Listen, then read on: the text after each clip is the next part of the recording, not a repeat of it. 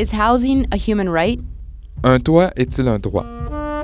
Beginning February 5th at 5 p.m., tune in for Canada's first homelessness marathon. Branchez-vous pour le premier marathon des exclus du logement. Une diffusion de 14 heures de réflexion au niveau national tout au long de l'année. broadcasting a 14 hour nationwide reflection, featuring live radio all night long to be aired on community radio stations across the country. Le tout débutant le 5 février 2003 à 17h, heure de l'Est. Pour plus d'informations, visitez notre site web www.ckut.ca. Visit www.ckut.ca for more information.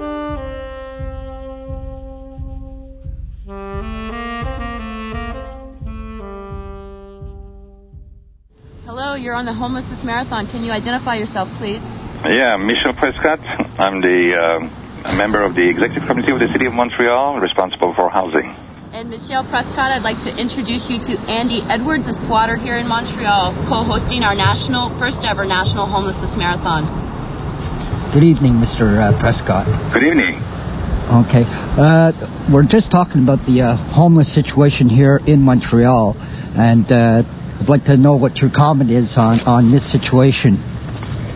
Well, there is indeed uh, homeless, and uh, the problem is is real. But I just want to um, give you some information about the, what the, the, the new administration in Montreal uh, does about uh, about that problem.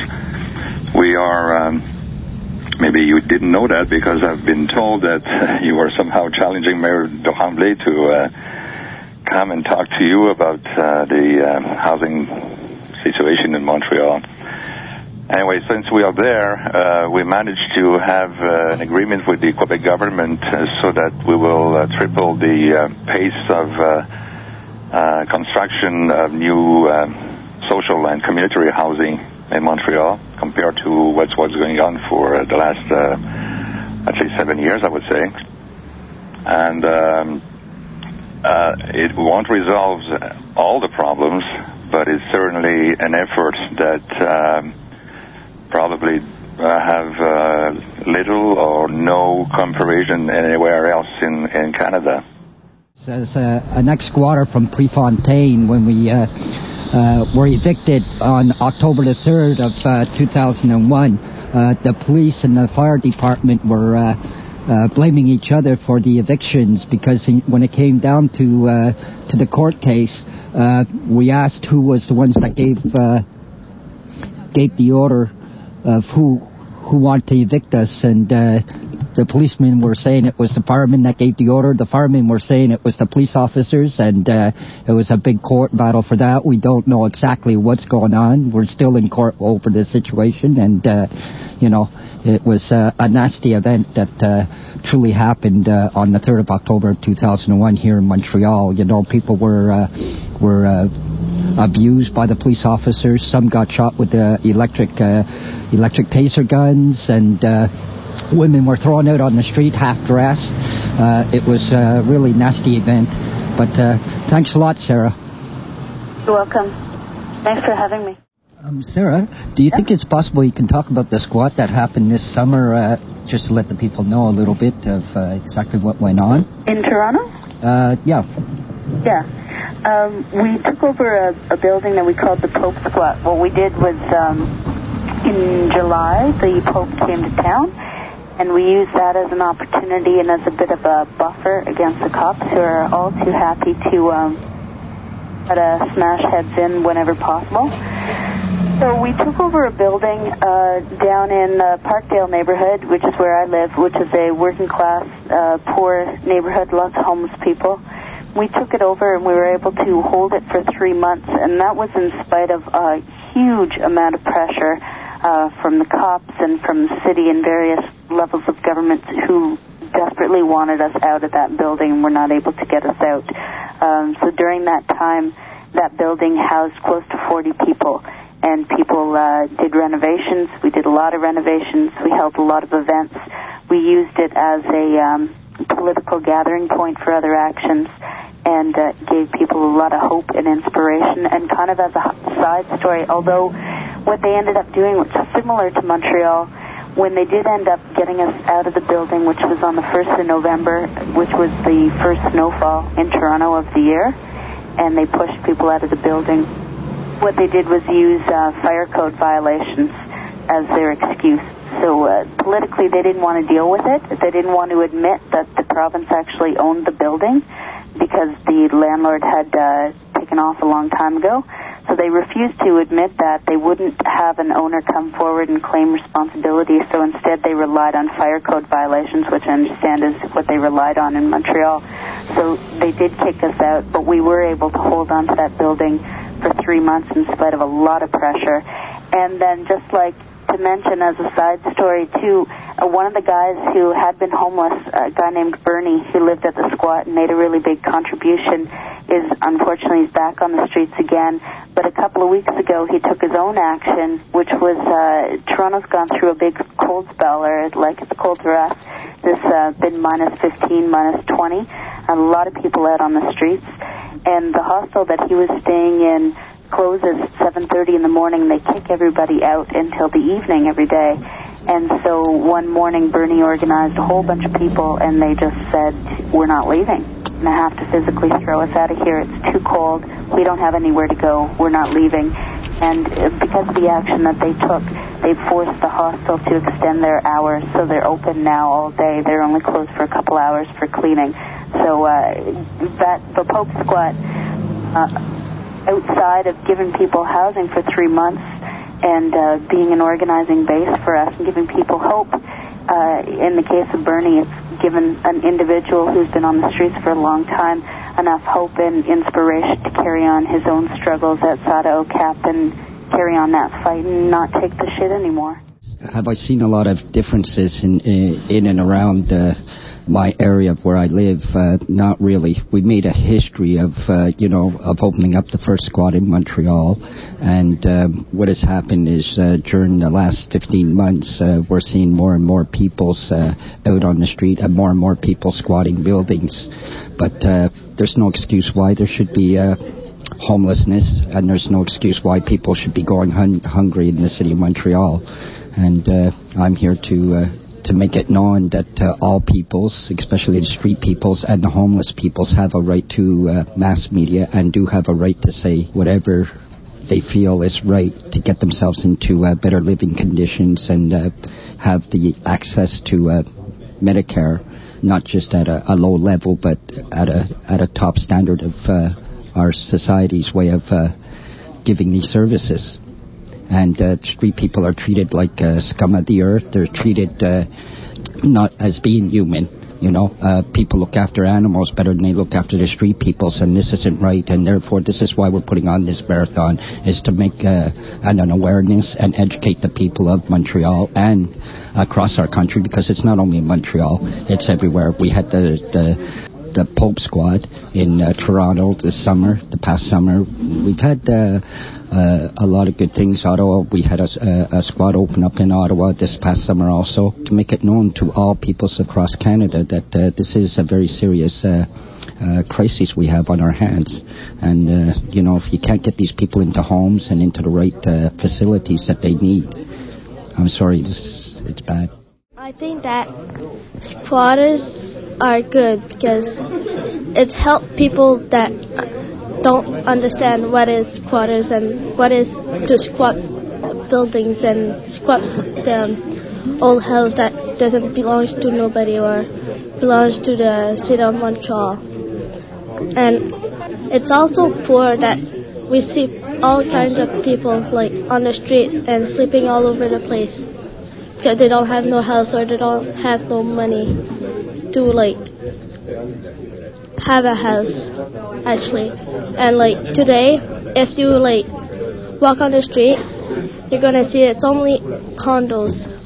There's no more house to like uh, live in that's not to pay many local jurisdictions, as, as, homelessness has increased throughout the United States, have begun to criminalize homelessness. So what that means is they have passed laws in, in cities all over the country uh, that make it illegal, to, for example, to be outside, uh, to sleep outside. Those are called anti-camping ordinances. Um, in most cities, you can be arrested, cited, and fined for sleeping outside, even when there is no shelter available. Other cities have gone even further in passing ordinances that make it illegal to sit, for example, on a sidewalk, um, or to even take a nap in a park on a nice, uh, warm, sunny day. Um, some cities have made it um, illegal for you to go into certain neighborhoods, if you can believe it or not, if you've been arrested but not yet convicted for the possession of drugs. Um, so we've seen a lot of local communities adopt laws like this, even when they're the when the resources are so limited to put people into housing, to give them the needed health care, mental health care, alcohol and drug addiction treatment that they might need as well. Stay tuned to this community radio station for the Homelessness Marathon. Radio reflecting on ending homelessness tomorrow. This winter, CKUT and the Groupe Communautaire L'Itinéraire will host Canada's first ever homelessness marathon. Tune in for 14 hours of consciousness raising radio, broadcasting live from the streets of Montreal, but dealing with issues from coast to coast. Mommy and daddy, all are we so poor. We all had to sleep on the floor. Beginning February 5th at 5 p.m., broadcasting all night long until sunrise at 7 a.m. on February 6th. This necessary broadcast will include panel discussions, an open microphone on the street, short pre produced pieces, and live call ins all night long via a nationwide toll free number. Visit www.ckut.ca for more information or call your local community radio station for details.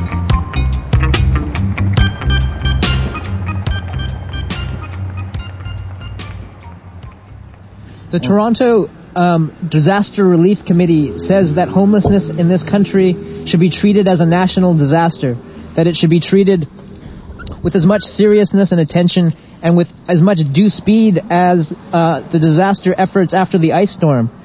Uh, how do you feel about calling homelessness a disaster in in Montreal?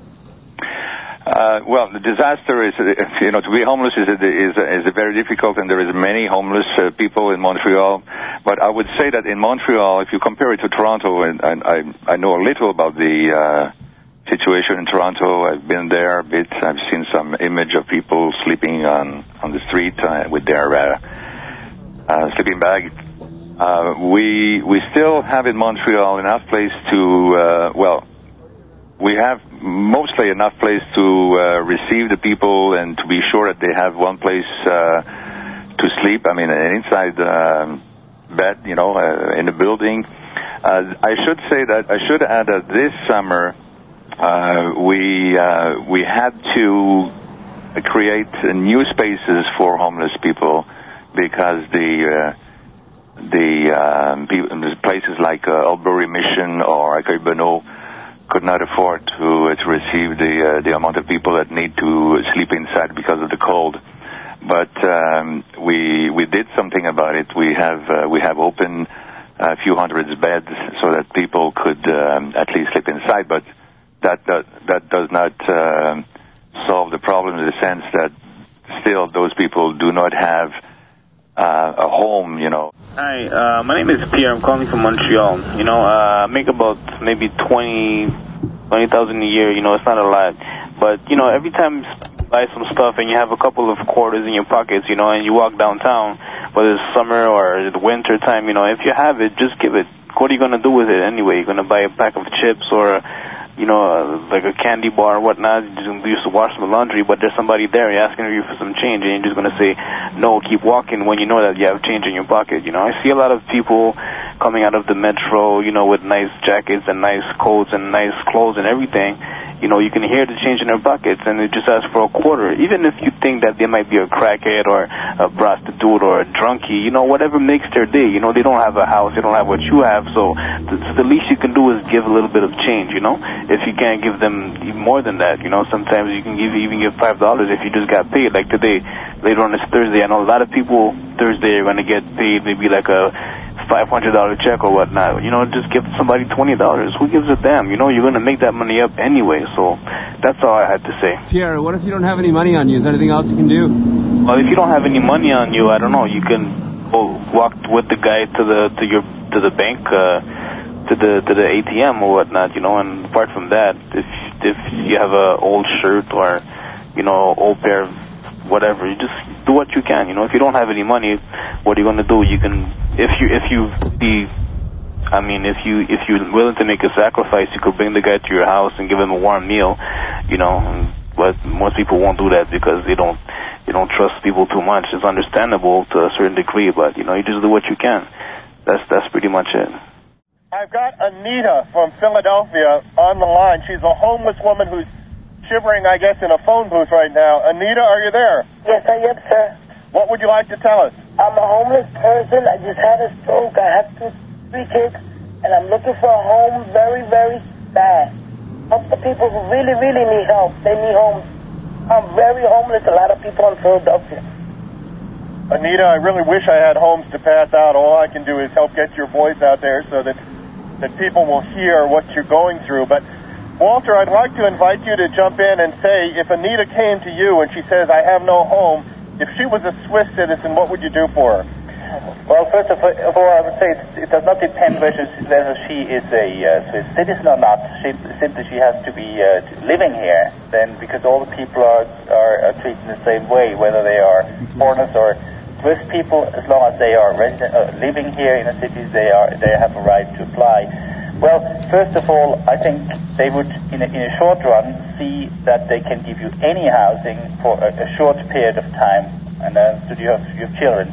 So they would not leave you in the street. We have about in Switzerland, I take it for Zurich, 200 uh, apartments where families who are in a desperate situation can move in quickly and for Switzerland it means about 2,000 housing of that kind. There you probably couldn't stay very long, but uh, you would most likely apply to social aid. If you are a single person, the family, they would probably send you to a shelter for a couple of nights. And uh, from there, they would try to see whether they can give you some kind of room housing or, or cheap apartment so that you could uh, live there. That would be usually what they would do. Uh, they would not turn you back onto the street with your kids.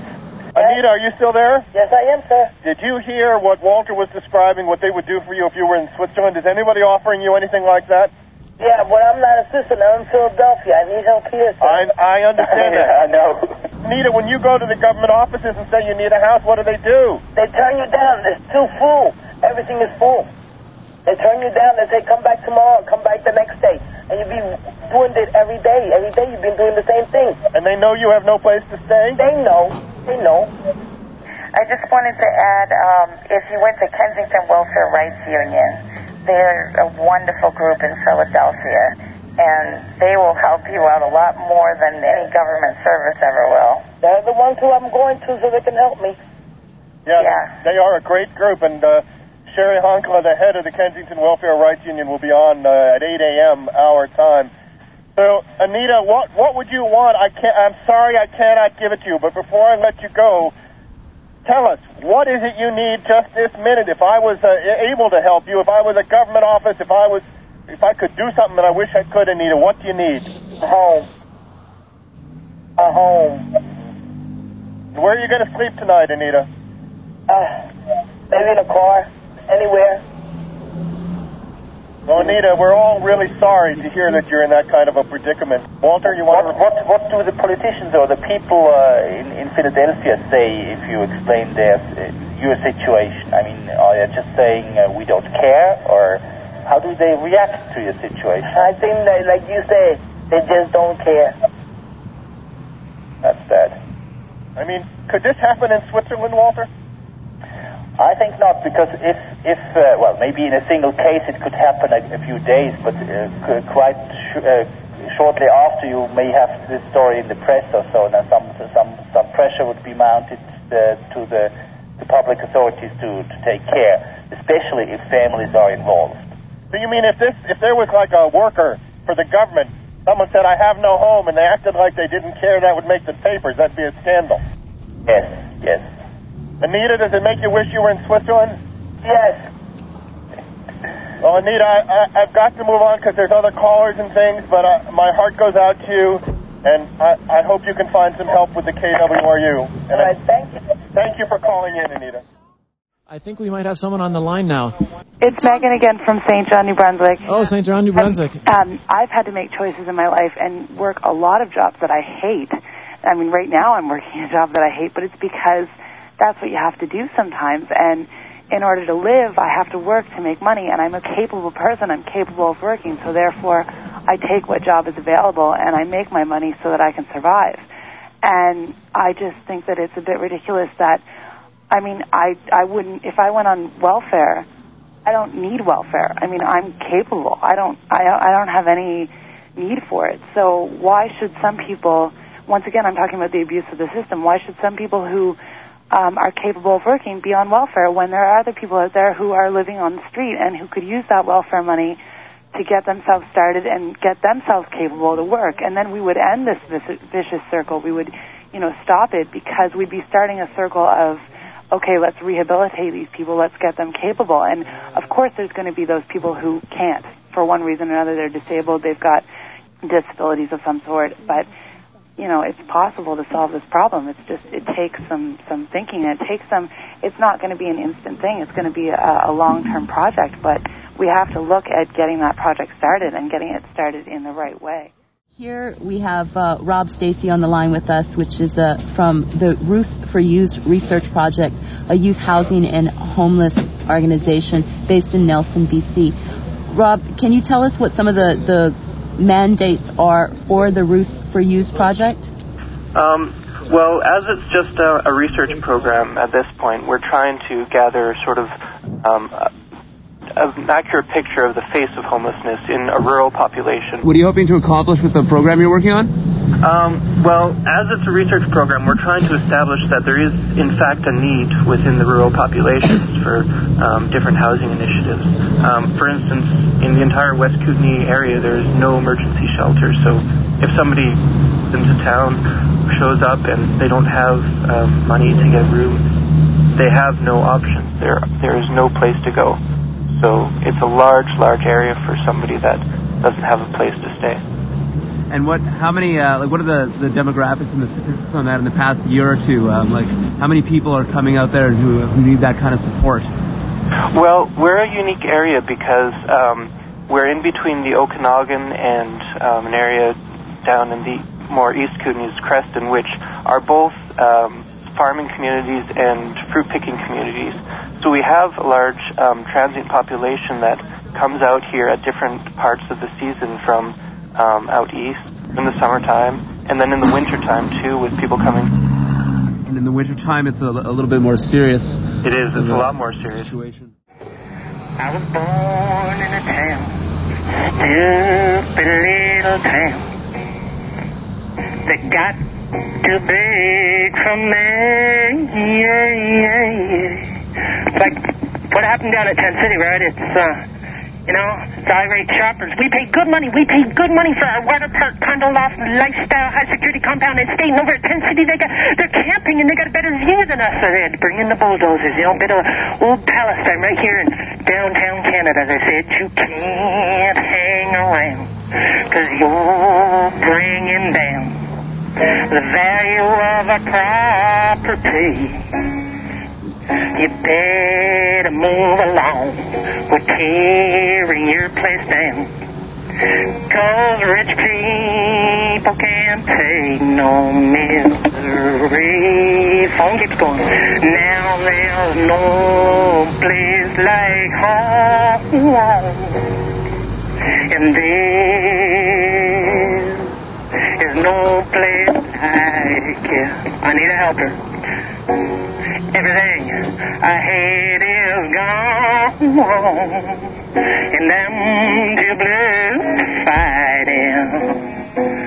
They take everything you got till you ain't got what it takes. Ain't got no home if the bad are gone. The brings Now me and these old men will never live again. Twenty years of trying thrown out in the road. Will they hold our hearts away? Now we got no place to stay. They broke our hearts, broke our home. Now there's no place like home. And there's no place like it. Everything I had is gone. And down to blue fighting. Well, they take everything you got. Got what it takes. I got no home if the band I gone. The brakes, if they're gone, I gone. The brakes now, there's no place like home. C'est tout merci.